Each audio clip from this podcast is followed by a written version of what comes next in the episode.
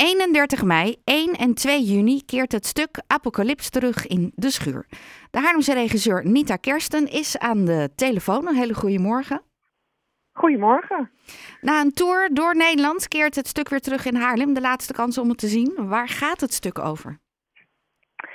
Het stuk gaat over twee uh, zussen, twee jonge vrouwen, die zich uh, terugtrekken in het bos, in hun ouderlijk huis, waar een ouderlijk huis is, als uh, de buitenwereld toch echt wel behoorlijk in elkaar lijkt te storten. En um, het gaat dus vooral over hoe die twee vrouwen zich tot de tijd verhouden die ze ineens hebben, tot de onzekerheid en hoe ze die tijd met elkaar doorbrengen. Wanneer kwam je op het idee voor dit stuk? Gebeurde dat tijdens alle lockdowns die we hebben gehad of speelde het daarvoor al? Nee, dat is inderdaad, heeft heel veel te maken met, met de lockdowns waar we in hebben gezeten met z'n allen. Op het moment dat ik een stuk moest kiezen, uh, zaten we echt net in die allereerste heftige lockdown.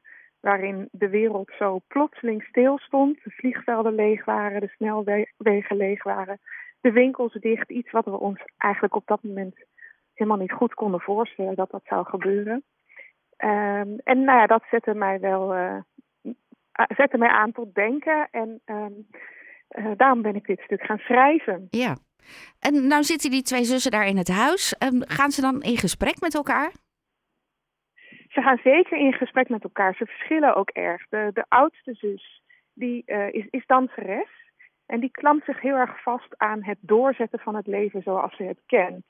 Dus uh, zij blijft repeteren, zij blijft trainen om haar uh, lichaam te onderhouden en is eigenlijk continu bezig met terugkeren naar, terug willen keren naar wat ze kende. terwijl de jongste zus, die, die geeft zich sneller over aan de situatie. En ja, weet daardoor ook steeds be beter dan haar oudere zus te zoeken naar oplossingen of, of een nieuwe manier te zoeken van zijn en omgaan met, met de tijd en met de situatie. Was dat ook iets wat tijdens het stuk ontstond, dat dat een keerpunt kan zijn in uh, uh, zo'n situatie? Dat je een, een houvast hebt of iets weet waarom je door wil gaan?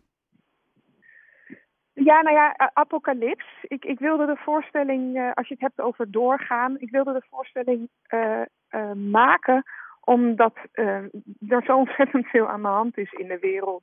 We zitten met een enorme klimaatcrisis. En polarisatie groeit. er zijn pandemieën. Dus ik denk dat heel veel mensen leven met een, met een, een gevoel van onzekerheid over wat er gaat gebeuren en hoe, ja, of het allemaal stand kan houden zoals we het kennen. En dat je er misschien ook wel geen grip op hebt dat je er geen grip op hebt.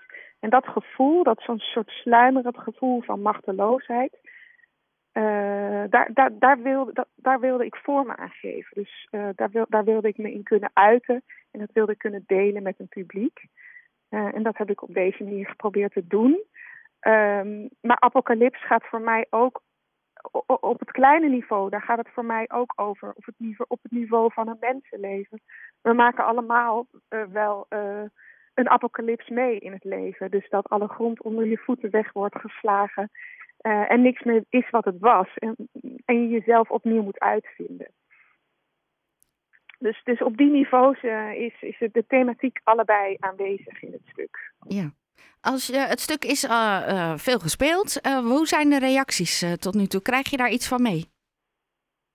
Ja, mensen zijn. Eh, eh, we hebben goede reacties en mooie reacties. We hebben ook hele mooie recensies gekregen.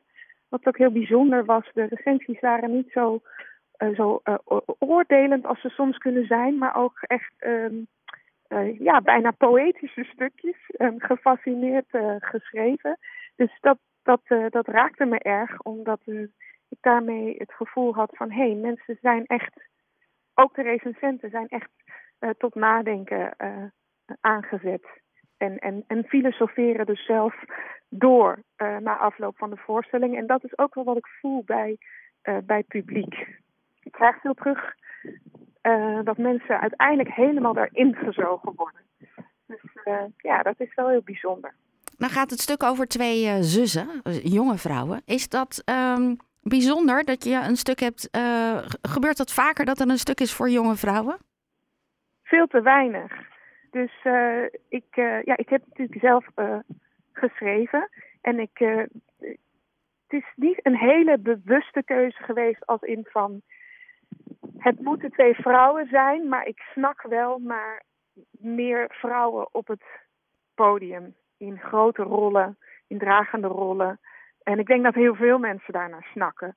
Dus um, ja, in zekere zin is het ook weer wel een bewuste keuze geweest. Ja, het heeft binnen de schuur ook de nodige vragen opgeroepen. Er is een podcast gekomen, die heet Krachtgevers. Dat gaat over Haarlemmers. Um, was dat iets wat uit het stuk naar voren kwam? Nou, rondom elke voorstelling uh, doet de toneelschuur producties een social practice project. Dus dan worden er mensen betrokken uit Haarlem um, rondom het thema van de voorstelling. En rondom deze voorstelling uh, werd dat een project van Winston Brandon. En hij is podcastmaker, onder andere. En hij heeft uh, dus inderdaad een, een podcast gemaakt met, waarin hij allerlei Haarlemmers heeft geïnterviewd over wat hun, de apocalyps in hun leven is geweest. Maar vooral ook met de nadruk op de vraag: hoe vind je de kracht om weer door te gaan als je jezelf opnieuw moet uitvinden? En het is echt een prachtige podcast geworden.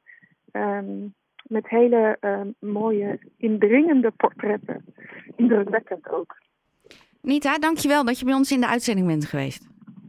Leuk, oké. Okay. Uh, kom vooral lekker kijken. Ja, uh, dat kan nog. 31 mei, 1 en 2 juni. En het stuk is te zien in de schuur. Dankjewel. Nog een hele fijne zondag. Oké, okay, jij ook. Hi.